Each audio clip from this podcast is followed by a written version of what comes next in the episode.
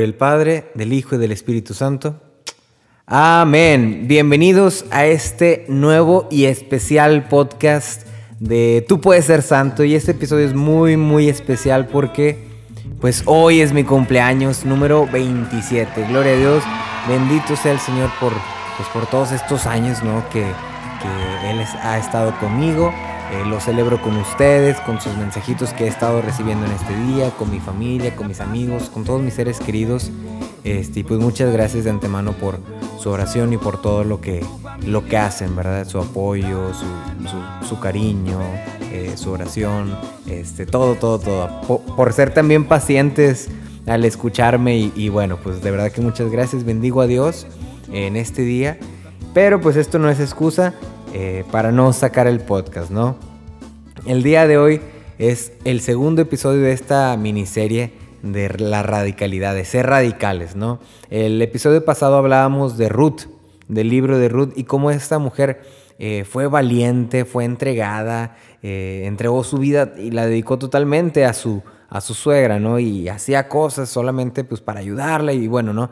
Vimos un mensaje muy bueno en la vida de Ruth, ¿no? Y, cómo el mensaje de radicalidad nos enseñaba a nosotros también a vivir este, esta radicalidad, ¿no? a ser cristianos ejemplares. Y en el caso de Ruth, aún, aún sin mencionar al Señor, ¿no? Cómo vivir esta radicalidad. Bueno, pues hoy vamos a platicar del el libro de Job. Y yo creo que muchos este, ya lo han leído, conocen la historia. Eh, pero antes de eso, pues la anécdota, ¿no? Fíjense que justamente ayer, ayer lunes, hoy es martes 27, ya les dije que es mi cumpleaños. Bueno, hoy es mi cumpleaños.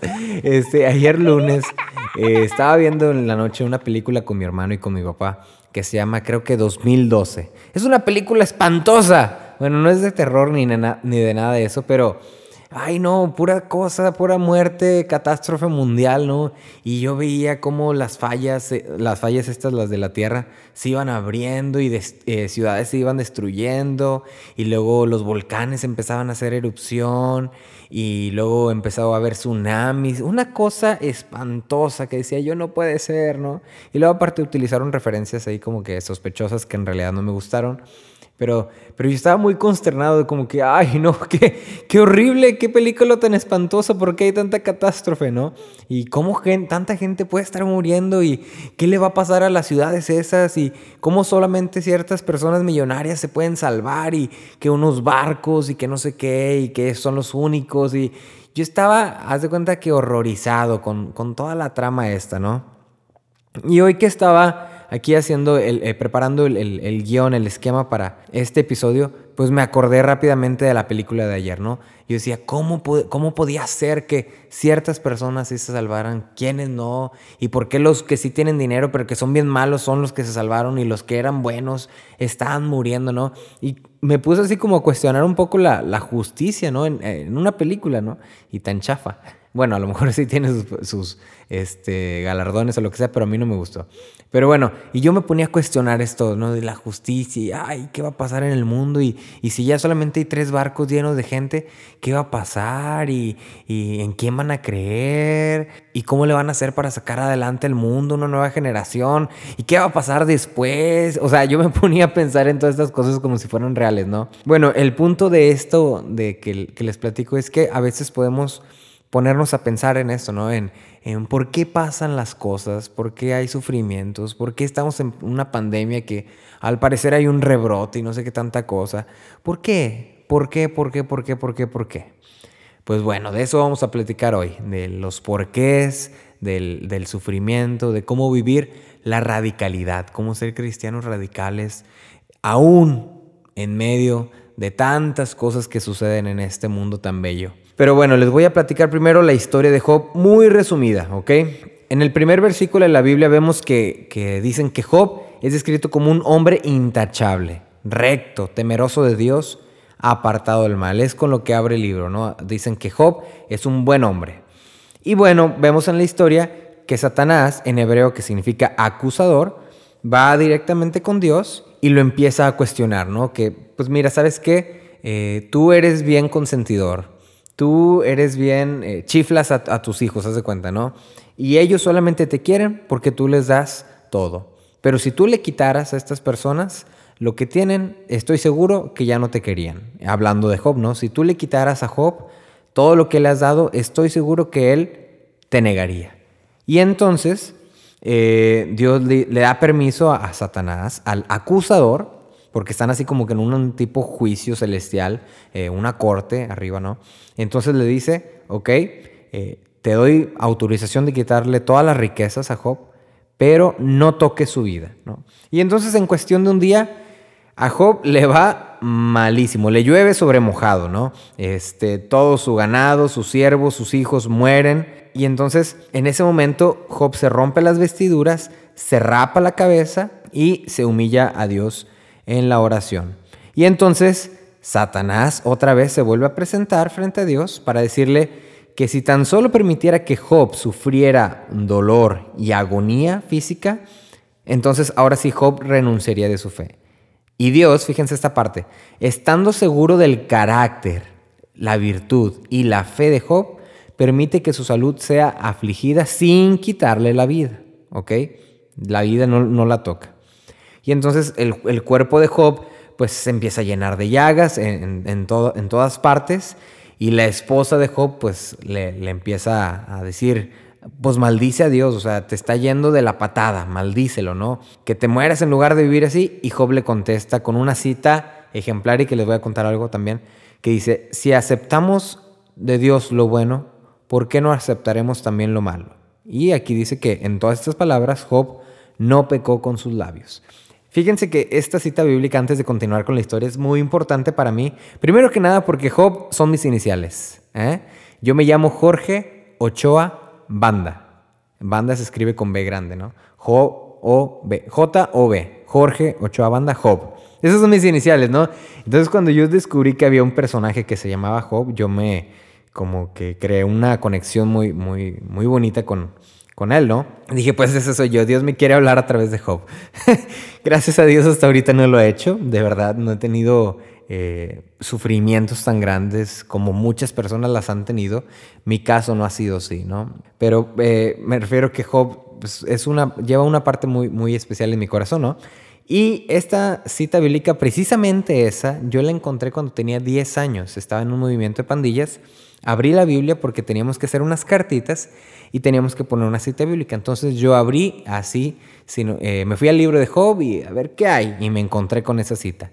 Y desde entonces, desde los 10 años, se quedó en mi mente y en mi corazón todo el tiempo. Si aceptamos de Dios lo bueno, ¿por qué no aceptaremos también lo malo? Y entonces ahorita que la, que la leí dije, ay, me acuerdo mucho, le tengo mucho cariño a eso, ¿no? Y especialmente también a la vida de Job, pues porque ya les dije, son mis iniciales, ¿no? Entonces eh, le pasa todo eso, ¿no? Eh, se le mueren los hijos, el ganado, papapam, y también empieza a tener llagas, ¿no? Heridas. En eso después los siguientes capítulos, ah, la mayoría eh, se, evocan a que los amigos de Job van con él como a darle apoyo, este, a estar en silencio con él, este, a tratar también de resolver pues por qué está sufriendo, ¿no? Y entonces viene una parte aquí donde Job maldice el día que nació, compara la vida y la muerte con la luz y oscuridad, eh, Job lamenta que su nacimiento haya sido en la oscuridad y desea no haber nacido. Y bueno, unas cosas así, este, la verdad es que muy poéticas, pero muy depresivas, ¿no? Eh, porque pues estaba viendo un dolor muy, muy fuerte, ¿no? Y aquí es donde les digo que como del capítulo 3 en adelante empiezan los amigos de Job a tratar como de descubrir o de pensar por qué está pasando eso, ¿no? Y por ejemplo, el amigo Elifaz le responde que aunque Job en el pasado había ayudado a mucha gente con, con dolor, él nunca había experimentado tal dolor. Ay, Diosito Santo. Este, y entonces Elifaz concluye que este, lo más seguro es que su dolor se debe a algún pecado pasado y le recomienda que por lo tanto busque el favor de Dios. O sea, él, él explica, tú estás pasando esto porque pecaste. Bueno, los otros amigos, Bildad y Sofar, eh, concuerdan que todo el dolor de Job se debe a causa de alguna maldad que provocó la ira de Dios, por lo que debe procurar actuar de una manera mucho más pura e inocente. Su amigo Bildad sugiere que los hijos de Job, por causa de su comportamiento, se condenaron a sí mismos. O sea, que murieron por su culpa, eran culpables de morir, ¿no? Este, Sofar al final termina diciendo que, aún a pesar del sufrimiento, puede ser que Job merezca todavía más sufrimiento del que está experimentando, ¿no? Y entonces les digo, están en, esta, en estos debates eh, y Job, pues imagínense, ¿no? está escuchando a todos sus amigos por aquí y apenas es como un, es, de hecho es un diálogo, no empieza, bueno, aquí no es un diálogo, es porque son muchas, muchas personas, ¿no? Pero empieza Job y abre un amigo, y luego Job y otro amigo, Job, amigo, Job, amigo, y así, ¿no? Este, uno y otro. Y entonces vemos que Job está como en una montaña emocional, una montaña rusa emocional así tremenda, ¿no? A veces dice, no, pero es que yo no pequé, no, pero es que yo soy bueno, no, pero es que Dios no es así, no, pero es... Y al principio se defiende, pero luego se enoja con Dios, pero luego sí le cree, pero luego no, y así está el pobre de Job, pero pues porque está sufriendo. Y bueno, escucha todas las opiniones de sus amigos y se enoja tanto que les llama médicos inútiles forjadores de mentiras. Este, y luego empieza a preguntarse por qué Dios juzga a las personas por su comportamiento cuando tiene todo el poder para cambiarlo o para perdonarlo, ¿no?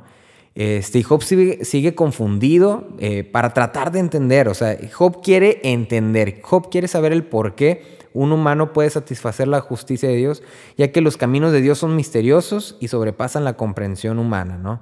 Y Job incluso llega a decir, no hombre, Dios es un bravucón, o sea, eh, se aprovecha de nosotros que somos eh, indefensos y Él sabe y pone pruebas a todo mundo.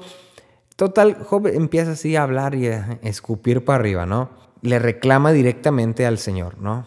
Eh, le, exige una respuesta.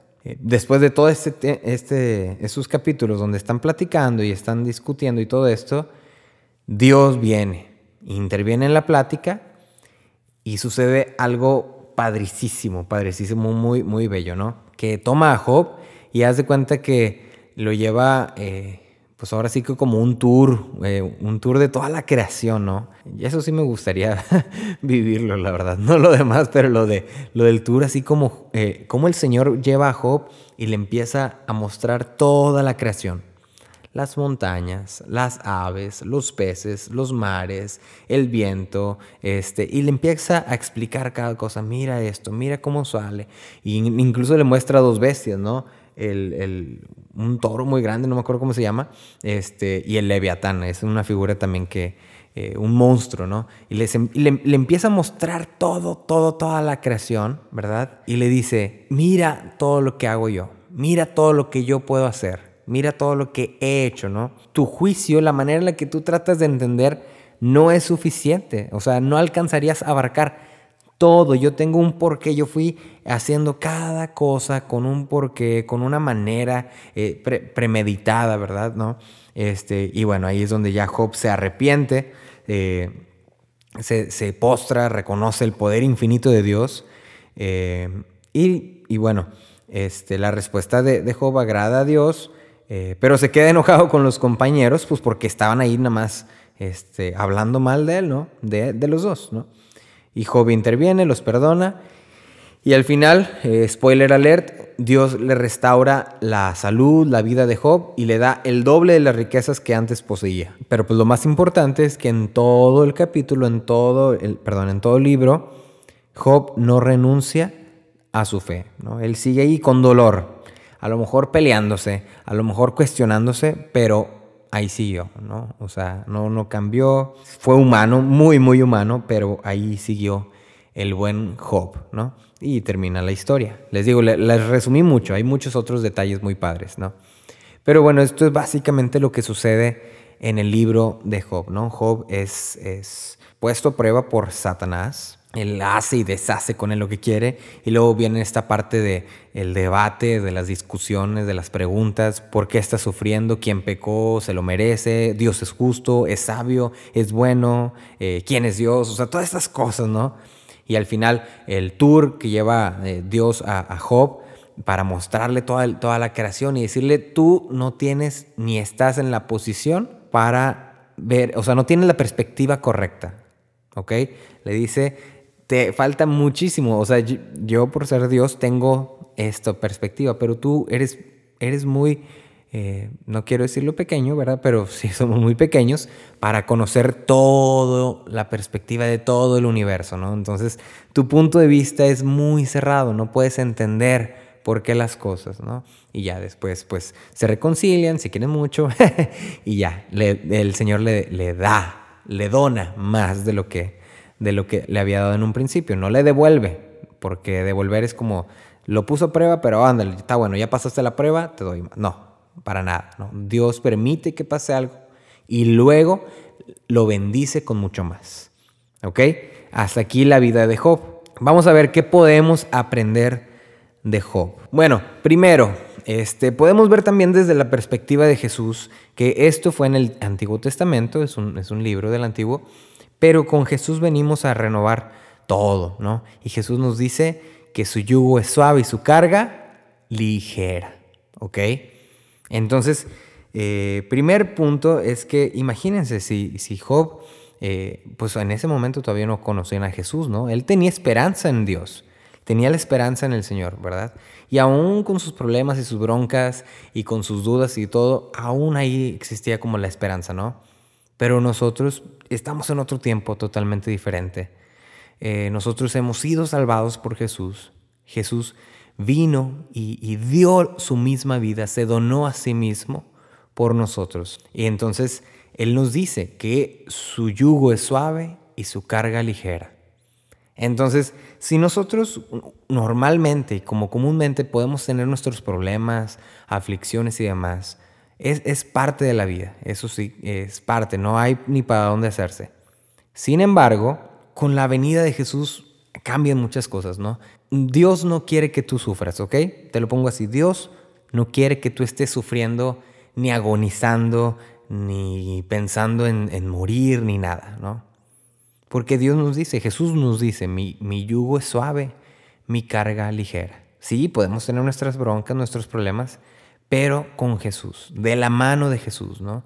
y, saber que si estoy llevando algo demasiado fuerte, demasiado pesado, demasiado horroroso, demasiado agonizante, pues entonces algo hay por ahí que no es de Dios, ¿ok? A lo mejor estoy pensando de otra manera, a lo mejor estoy llevando cargas extras de las cuales no debo de llevar, porque Jesús nos dice, mi yugo es suave, mi carga es ligera, ¿ok? Con Él, con Él. Entonces sí, podemos entender ahí rápidamente que si estoy viviendo algo demasiado fuerte, eh, demasiado espantoso y que a lo mejor no tengo ni necesidad, bueno, entonces, ¿qué está pasando? ¿Por qué lo estoy viviendo? ¿Será la cruz? Porque muchas veces así enseñaban a, las personas de antes, ¿no? El marido borracho, golpeador, violador, lo que fuera, ¿no? Este mujeriego. Ay, no, es que la cruz, padre, padrecito, es que la cruz que tengo que cargar toda mi vida, pues no. No, o sea, digo, esos ya son temas muy fuertes, ¿no? Que cada quien tiene que eh, discernir, incluso platicar con sus directores espirituales, pero eh, no, yo no creo personalmente que, que esa sea la vida en plenitud para cada uno, ¿no? Que tengamos que cargar con cruces tan, tan, tan pesadas como si fuéramos otra vez esclavos, porque no lo somos, no somos esclavos, este, no somos bueyes que andamos cargando ahí, y que a veces le ponen demasiado peso, ¿no? No somos eso, somos hijos de Dios. Y sí, compartimos la cruz con Cristo, pero es una cruz ligera, es un yugo suave, ¿ok? Primer punto, tenemos broncas, pero hay que descubrir cuáles eh, son las que tengo que llevar de la mano de Jesús y cuáles de plano son cosas que no vienen de Dios. O sea, no que Dios nos esté poniendo estas pruebas, pero que no es la cruz, no es, la, no, no es algo que estoy compartiendo con el Señor. Segundo, pues que Dios no pone a prueba a nadie. Como lo dijimos en, en, el libro de Job, vemos que Satán, el acusador, eso es lo que significa acusador, y también diablo en, otro, en otro idioma significa el divisor, ¿no? Eh, él, es el que probablemente puede estar ahí tentándonos, ¿no? Y, y por aquí, y por acá, pa, pa, pa, pa. Sin embargo, Dios nos da esta libertad, y todos lo conocemos, la libertad de hijos de Dios, para decidir qué es lo bueno y qué es lo malo. Y que San Ignacio lo dice, lo dice en su principio y fundamento, y creo que ya se los he dicho muchas veces, que todo en este mundo existe para nosotros y es menester nuestro, o sea, es nuestro deber eh, saber elegir lo que más me conduce para el fin por el cual fui creado. O sea, hace salvar mi alma, ¿no? Entonces dice, todo en este mundo existe para ti, pero a ti te toca decidir cuál de todas estas cosas, cuál de todo lo que Dios creó para ti, te ayuda a cumplir el propósito por el cual fuiste creado, salvar tu alma. Decide de todo lo que vives, cosas, momentos, personas, lugares, qué es lo que más te acerca a salvar tu alma, ¿no? Entonces, eh, pues no es que Dios nos, nos esté poniendo a prueba, sino Dios nos lo da todo, nos da esta libertad. El enemigo es el que está ahí como que constantemente ofreciendo lo que no nos ayuda a salvar nuestra alma. Pero es nuestro eh, deber elegir, solamente desear y elegir, eh, como dice en el principio y fundamento, lo que más nos conduce a salvar nuestra alma. Tercer punto, que no todo tiene un porqué, pero sí tiene un propósito. ¿Ok? No todo tiene un porqué, pero sí tiene un propósito. A veces hacemos las preguntas incorrectas, ¿no? Y Señor, ¿y por qué soy tan malo en esto? Y Señor, ¿por qué volví a fallar? Y Señor, ¿por qué me pasan todas estas cosas, no? A lo mejor no hay que preguntar ni por qué, incluso a veces ni el para qué. Más bien podemos preguntar, Señor, en este momento, ¿qué quieres que aprenda? Señor, eh, a través de esta situación, de este sufrimiento, ¿cómo te puedo amar más? Ah, son preguntas diferentes, ¿verdad? No es lo mismo preguntar por qué estoy pasando esto a preguntar cómo te puedo amar a través de esta situación. ¿Cómo te puedo ver a través de este dolor? A veces hacemos las preguntas incorrectas. Por eso no escuchamos a veces al Señor. Porque el Señor, eh, como le, decía a Job, ¿no? O sea, yo te enseño toda la creación, eh, pero tú no estás en el punto ni en la madurez, ni en el lugar correcto para entenderlo todo. ¿okay? Entonces a veces el por qué no lo vamos a entender, pero le podemos pedir eh, sabiduría para abrazar el momento, para abrazar la tempestad, el problema, el obstáculo, la situación, saber eh, que nos ilumine para saber cómo amarlo, cómo proceder, cómo seguirlo, cómo cumplir su voluntad. No todo tiene un porqué, pero sí tiene un propósito. Me acordé mucho de la película de Todopoderoso, la de eh, Jim Carrey. No sé si la han visto y es muy, muy, pues ya antiguita, ¿no? Este, pero es un clásico, ¿no? Y entonces le va mal a este, a este hombre y, bueno, ¿no? Este, se encuentra con Dios según ahí eh, y Dios le dice, ah, ok, pues yo te dejo ser Dios si quieres. Y le da todos sus poderes y bueno, este hombre hace y deshace. Y al final se da cuenta que es bien difícil, ¿no? Porque pues tanta gente, tantos problemas en el mundo, ¿verdad? dice, no, no, no, no puedo yo, ¿cómo puedo eh, tener felices a todo el mundo, ¿no? Y, es, es el, la trama de toda la película, ¿no? Que él está tratando de, pues, de hacer la función de Dios, ¿no? Que le da ahí los poderes. Pero es lo mismo, ¿no? Para nosotros. No me acuerdo algún santo decía, me decía el padre Eduardo, que un santo dijo, eh, tú eres Dios y yo no. Y de hecho hay una canción que se llama Tú eres Dios, no. Pero dice, Señor, tú eres Dios y yo no. Ayúdame a comprender eso, que tú eres Dios y que yo no lo soy. Entonces, pues en esto, en este porqué, en este punto, entender que no somos dioses. Nuestra vida no me pertenece. Mi vida no me pertenece, le pertenece a Dios. Dios me dio esta vida es, prestada, Y es un regalo vivirla a mis 27 años, pero no es mía, ¿ok? Entonces no me toca comprender los porqués ni nada, pero sí me toca colaborar, participar, cooperar en el plan de Dios. En la vida que es de Dios, me toca poner mi parte. El cuarto punto, aguas con los amigos, porque aquí estos amigos le estaban aconsejando mal a este pobre Job. ¿No? Eh, le estaban dando excusas ahí también raras y le estaban diciendo, no, que no sé qué. Entonces, a veces en momentos difíciles podemos acudir a las personas menos indicadas, ¿no? O a lo mejor podemos recibir con buenas intenciones la ayuda de personas, pero que a lo mejor no son las correctas para el momento, ¿no? Entonces, en momentos así difíciles, pues también ser astutos, ¿no? No dejarse guiar por cualquier mensaje motivacional, por cualquier palabrita bonita que nos puedan dar porque a veces nos pueden llevar a otro lugar, ¿no? Aquí, en este ejemplo, pues a Job le decían, pecaste, no, alguien más pecó, no, tus hijos murieron por, su por, por culpa de ellos, ¿no? Y entonces se vuelve ahí cosas raras, ¿no? Mensajes raros que pues no, no, no es la voluntad de Dios. Y la frase esta, ¿no? Dios le da sus peores batallas a sus mejores guerreros o algo así, ¿no? Ay, este, yo mejor trato de no comentar esas frases, ¿no? Mejor trato de citar la palabra de Dios. Pero pensar aguas, aguas con esas, esas frases, aguas con esos mensajitos que a lo mejor les digo, con buena intención nos pueden decir, pero que no siempre es un mensaje directo de Dios. Y no es lo que, ni el por qué, ni el para qué, ni nada, ¿no? Eso yo creo que es más directo, es, es uno a uno con el Señor, ¿no? De frente, face to face.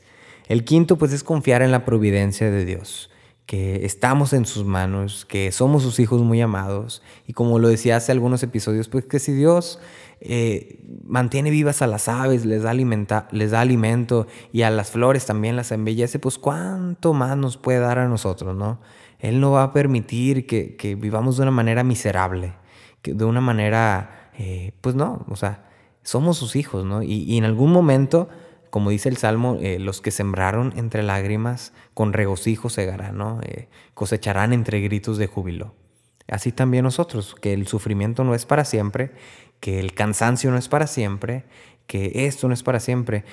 En algún momento en esta vida vamos a tener alguna alegría, pero la mayor y la perfecta alegría será en el cielo, ¿no? Ahí sí, ahí no hay sufrimientos, no hay llanto, no hay nada. Ahí será nuestra recompensa, nuestro regocijo. Y el último punto pues ser honestos y directos con Dios. Enójate con Dios, eh, levántate, peleale, lo que tú quieras, pero sé directo con Él, confiando, ¿ok? Puedes hacerlo, pues no, nadie te dice que no, eh, somos humanos y eso tienes que grabártelo bien. Eh, sí, somos cristianos, ¿verdad? Amamos al Señor con toda nuestra fuerza, pero somos humanos. Tenemos también nuestros, nuestros sentimientos, nuestras emociones. También nos duele, nos duele bastante el corazoncito, ¿no? O sea, a veces tenemos el corazón bien apachurrado con tantas cosas que pasan y podemos humanamente desconfiar, pero ahí es donde entra la fe, ¿ok? Y esto, como te digo, como le decía hace ratito, es un uno a uno, es de frente con el Señor, es hablarle y Señor, a ver, tú dime, o sea, yo quiero escucharte, quiero eh, bendecirte, te bendigo en este momento, eh, como dice el canto de Martín, en la tormenta, en la soledad, te alabo en verdad. Eh, bueno, pero es frente a frente, es a través de la oración, a través de la palabra de Dios. ¿Ok? Así, de frente con Él, en su presencia no a través de los amigos, no a través de otras personas. Claro, pueden servir también como un sustento, ¿no? A lo mejor ir con el director espiritual, incluso ir con el psicólogo, es muy, muy, muy sano y muy humano. Pero lo más correcto es en mi oración personal, en mi relación individual con el Señor, hablarle de frente con mi sinceridad. Señor, me siento enojado contigo porque no entiendo, Señor, me siento enojado porque todo lo que yo te había planeado, lo que te había planteado y que tú me habías dicho que sí, ahora resulta que es no y no entiendo que estás jugando conmigo, qué está pasando, pero directo con Él, ¿sí? Directo con Él, sin, sin otras personas, en la oración. Y Dios tiene sus respuestas, a veces tiene sus silencios, a veces tiene sus respuestas cortas y a veces tiene unos abrazos bien amorosos, bien consoladores que te dice, a ver, ven para acá, huerco chiflado. Te voy a decir, a veces no nos va a decir, eh, y eso lo digo experiencia, ¿no? A veces he malinterpretado la voz del Señor, pero cañón, ¿no? Que yo dije, aquí va, y en mi intención así, en mi intento de, descifrar el, el, plan de Dios, me fui, haz de cuenta que por otro rumbo y me fue de lo peor. Yo creo que ha sido una de las cosas que me, peores que me han pasado en la vida, ¿no? Pero todo empezó porque malinterpreté lo que quería Dios. Yo dije, sí, cierto, Dios quiere esto. Si está pasando esto, es porque Dios me va a llevar para acá, para acá, para acá, y para allá voy, ¿no? Y por aquí, no, nada que ver. me fue de la patada. Pero pues es que mm, fue mi error tratar de comprender el plan de Dios. Fue mi error tratar de descifrar y adivinar y adelantarme al plan de Dios. Entonces, para eso hay que ser directos con Él, escuchar, hablar, ser honestos, platicar. ¿Ok? Eh, para terminar este episodio, quiero platicarles de la historia de un gran hombre, este, Felipe, Felipito. Mi nombre es Felipe y Anciana, quiero que me digan, ¿no? Así, así hay un chiste, ¿no? Este, pues bueno, Felipe es un, mexicano, este, hijo de padres españoles, eh, que nació en 1500, por allá, 1572. Fue bautizado y todo, ¿no? Era muy inquieto este, y cuenta la historia que en su casa había una higuera, ¿no? Y él decía que él quería irse al convento para hacerse franciscano y le comentaban, uy, eso va a pasar cuando la higuera reverdezca, ¿no? Pues es que la higuera que estaba ahí en su casa era una higuera muy, muy seca, ¿no? Pero bueno, se fue este, al convento de Puebla y ahí estuvo, ahí estuvo un rato, pero luego la verdad que desistió de, de la vida franciscana. Trabajó de platero, pero pues no le fue muy bien. Cuando cumplió 18 años, su padre lo envió a las Islas Filipinas, ahí a probar fortuna. Y entonces él ya se fue, se quedó en la ciudad de Manila, ahí estuvo un tiempo hasta que sintió otra vez el llamado del Señor. Este, si quieres venir en pos de mí, renuncia a ti mismo, toma tu cruz y sígueme. Y entonces Felipe entró con los franciscanos ahí en Manila, Filipinas, ¿no? Este, ya después de que maduró y que tuvo una conversión de todo corazón, eh, cambió su nombre a Felipe de Jesús y estudiaba, atendía a los enfermos y todo lo hacía con la dedicación de un hombre que vivía para Jesús, ¿no? Este, en el 96, 1596, sus superiores le anunciaron que ya podía ordenarse sacerdote, pero como no había obispo en Filipinas, eh, la ordenación iba a ser en México, en su lugar de origen, ¿no? En su ciudad natal con su familia y sus amistades, bien padre, ¿no?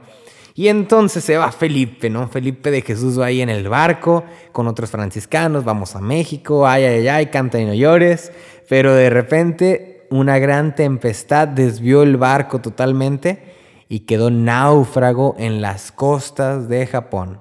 Después de ahí había una persona que se llamaba Taikosama, que decretó la expulsión de los misioneros ahí en, Japón. Eh, de hecho, donde estaba San Francisco Javier, él se fue para allá y ahí ya había hecho toda una misión, ¿no? Pero entonces estaban ahí como que estos con unos contra otros, ¿no? Y entonces este hombre decreta la expulsión de los misioneros y la demolición de todos los templos cristianos, ¿no? Y bueno, la orden al principio pues no se aplicó rigurosamente, los misioneros como quiera eran tolerados este, ahí clandestinamente, se vestían de japoneses y todo el rollo, ¿no? Este, hasta que llegó una primera expedición de franciscanos y pues empezó ahí como que una gran actividad misionera, ¿no? Eh, después fueron apresados muchos de estos, ¿no? Por fin los hallaron y pues les iban a dar cuello, ¿no? Entre ellos al, al, al Felipe, al Felipito, ¿no? Este, había franciscanos, había jesuitas, había por ahí de, varios, ¿no? Este, y bueno, los apresaron, les dijeron que, pues, pues les iban a dar cuello, ¿no? Y de hecho causó alegría y entusiasmo entre ellos, entre los cristianos que estaban por ahí, ¿no? Bueno, pasó el tiempo, el 3 de enero del 97, a los, a los reos, a los presos estos, eh, le cortaron la, la mitad de una oreja, el lóbulo izquierdo, y de tres en tres fueron llevados por la ciudad en carretas, este, precedidos por el edicto mortal, así dice aquí, como para, el, emperador quería infundir en, todo el pueblo, porque era un pueblo muy cristiano, el horror, ¿no? El horror al cristianismo. Entonces llevaban estos hombres así con una oreja ahí mocha y, directo pues a donde los iban a, crucificar, ¿no? A, matar. Y bueno, ya van, este, había una colina ahí fuera de, de Hiroshima y de Yamaguchi, donde pues los iban a, matar, ¿no? Este, incluyendo pues al, al, Felipe y a sus hermanos franciscanos y jesuitas, ¿no? Después, el 4 de febrero del 97, pues cuando ya Felipe de plano iba, eh, sabía que lo iban a matar, redacta una carta, ¿no? Y se las voy a leer. Dice, queridos padres y amigos, la noche pasa rápido. Mañana moriré ejecutado en la cruz, pero no tengo miedo mi pensamiento vuelva hacia ustedes y a mi patria querida, mi México. Ahora que estoy para recibir el bautismo de sangre, recuerdo que fui bautizado en la Catedral de México y las veces que asistí a misa de San Francisco de Plateros. Lamento tanto los años que perdí buscando mis apetitos egoísta y disipado. Bendito sea Dios que vino en mi ayuda y comprendí que no valía la pena vivir para eso. Quise ser misionero pero ahora Dios me premia antes del trabajo concediéndome dar mi vida para probar mi amor. Lamento no haber vuelto a México, aun cuando apenas fuese un día, pero volveré. Estoy cierto y seguro de que volveré para decirles a todos que la verdadera vida por la que vale la pena vivir es la vida eterna. Paz y bien, Fray Felipe de Jesús. Y bueno, pues ya el 5 de febrero, un día después, 26 mártires fueron crucificados, franciscanos y jesuitas. Algunos frailes cantaban ahí, ¿verdad? Este, el Benedictus, el Angelus, el Te Deum, muchos, muchos cantos, ¿no? Eh, Fray Felipe de Jesús pues no pudo cantar mucho porque este, la cruz donde estaba le quedaba muy baja, entonces quedó casi colgando de la argolla que le sujetaba el cuello y apenas logró gritar tres veces, Jesús, Jesús, Jesús, haciendo honor a su nombre, Felipe de Jesús. Después de que ya lo hubieron eh, acabado, pues lo mataron al modo acostumbrado, que son dos lanzas, atravesaron sus costados desde el pecho hasta los hombros, y así murieron todos, y Felipe fue el primero. Eh, dice las leyendas eh, que el día que murió, la primera higuera, ¿se acuerdan la que les conté al, inicio de, de, la historia? Que estaba en su casa, tomó vida y dio fruto, ¿no? Entonces, pues era pues porque Felipe ya había llegado a su propósito, a la verdadera santidad, más heroica, ¿no? Y bueno, fue beatificado después con sus compañeros mártires, canonizado, este, y bueno, ahora tenemos a San, Fray Felipe de Jesús, a San Felipe de Jesús, el primer mártir mexicano, sí señor. Este, y bueno, pues esa fue la historia de Felipe de Jesús, una historia también de radicalidad, ¿no? Él tenía un plan, él iba a ordenarse en México, ¿no? Este, con mariachi, con todo, este, pero su barco se va para otro lado. Una tempestad se lo lleva y bueno, pues él aguanta, él aguanta y sigue confiando en el Señor. Y aunque no, digamos, no pudo desempeñar su ministerio completamente, porque ¿cuántos años creen que tenía? 26 años, yo cumplí 27. Imagínense que este año a mí me hubiera pedido el Señor ser mártir para la gloria de Él. Ay, Dios santo, ¿no? Eh, pues a sus 26 años murió Felipe, Felipe de Jesús, ¿verdad? Pero él sabía que la vida eterna no era aquí, que esta vida no era la, la, la mera mera, ¿no? Sino que era la vida eterna, que para allá vamos todos, ¿no? Y él decía a sus padres, allá los veré, allá disfrutaremos de un tequilita. no, no, eso no decía. Pero pues esa es la historia de Job, la historia de Felipe, ¿no? Dos hombres eh, ejemplares que aún en el cambio de sus planes, que aún cuando pasan pruebas y tempestades, siguen confiando en el Señor, siguen entregándose a Él, siguen aceptando su plan. Y sí, pudiera haber eh, humanamente dolores, sufrimientos, dudas, cuestiones, pero con la fe. La fe nos, nos, nos mueve, ¿no? Como aquel hombre que, construyó sobre la roca. Pues esa es la lección para este día.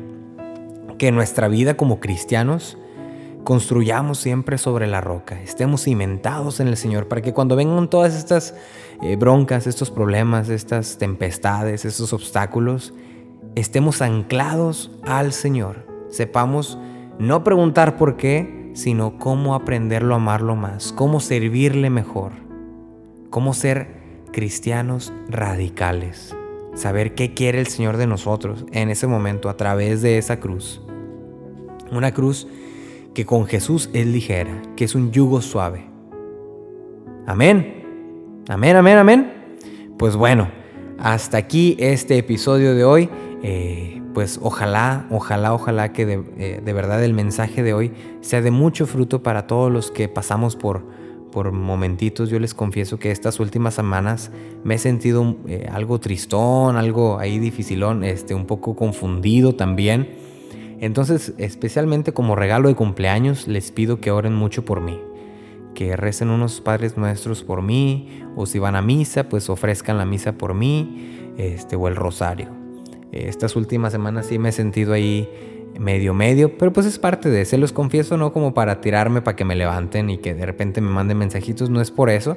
Se los, se los platico de una manera para que sepan que aún si ustedes tuvieran una admiración por mí o algo que dijeran, no hombre Jorge, no, él con el podcast ya no le pasa nada, totalmente equivocado. No señor, a mí también me pasan muchas cosas y yo todavía eh, tengo problemas y todavía tengo confusiones y todavía tengo dudas pero somos compañeros de camino, ¿ok? Vamos juntos, todos aquí, y nos ayudamos y nos echamos la mano. Entonces yo te platico esto para que sepas que ni estás lejos, ni estamos cerca, nada. O sea, estamos todos en la misma barca. Aquí vamos, todos pasamos por problemas. Este, ni uno ni otro está más cerca del Señor. Todos vamos aquí juntitos caminando. Amén, pues entonces de regalito, por favor, ora por mí, comparte este episodio en tus redes sociales, en tu WhatsApp, mándalo por favor mucho a tus contactos, ¿verdad? Diles, hey, te mando aquí este episodio, este, sé que el Señor quiere hablarte o algo, no sé, tú sabrás qué decirle. Pero bueno, Pues muchas gracias otra vez por, por todo lo que hacen por mí, sus mensajes, por su cariño, su amistad, este, sus abrazos virtuales. Eh, les mando también un abrazo muy muy fuerte a cada uno, un abrazo rompehuesos, a ver si no les rompo un hueso. Y bueno, este, nos estaremos escuchando la próxima semana con la culminación de esta miniserie de ser radicales. ¿no? Ya vimos a Ruth, ya vimos a Job y el siguiente ya veremos quién vaya a ser. Que tengas una excelente semana de la mano del Señor. Confía en sus planes, confía en su providencia, en que estás totalmente en sus manos y que Él tiene algo precioso y más grande que supera tu capacidad, tu perspectiva, tu punto de vista y que no, no pretende que lo entiendas, pretende que lo abraces, que lo sigas, que lo ames. Amén. Dios te bendiga.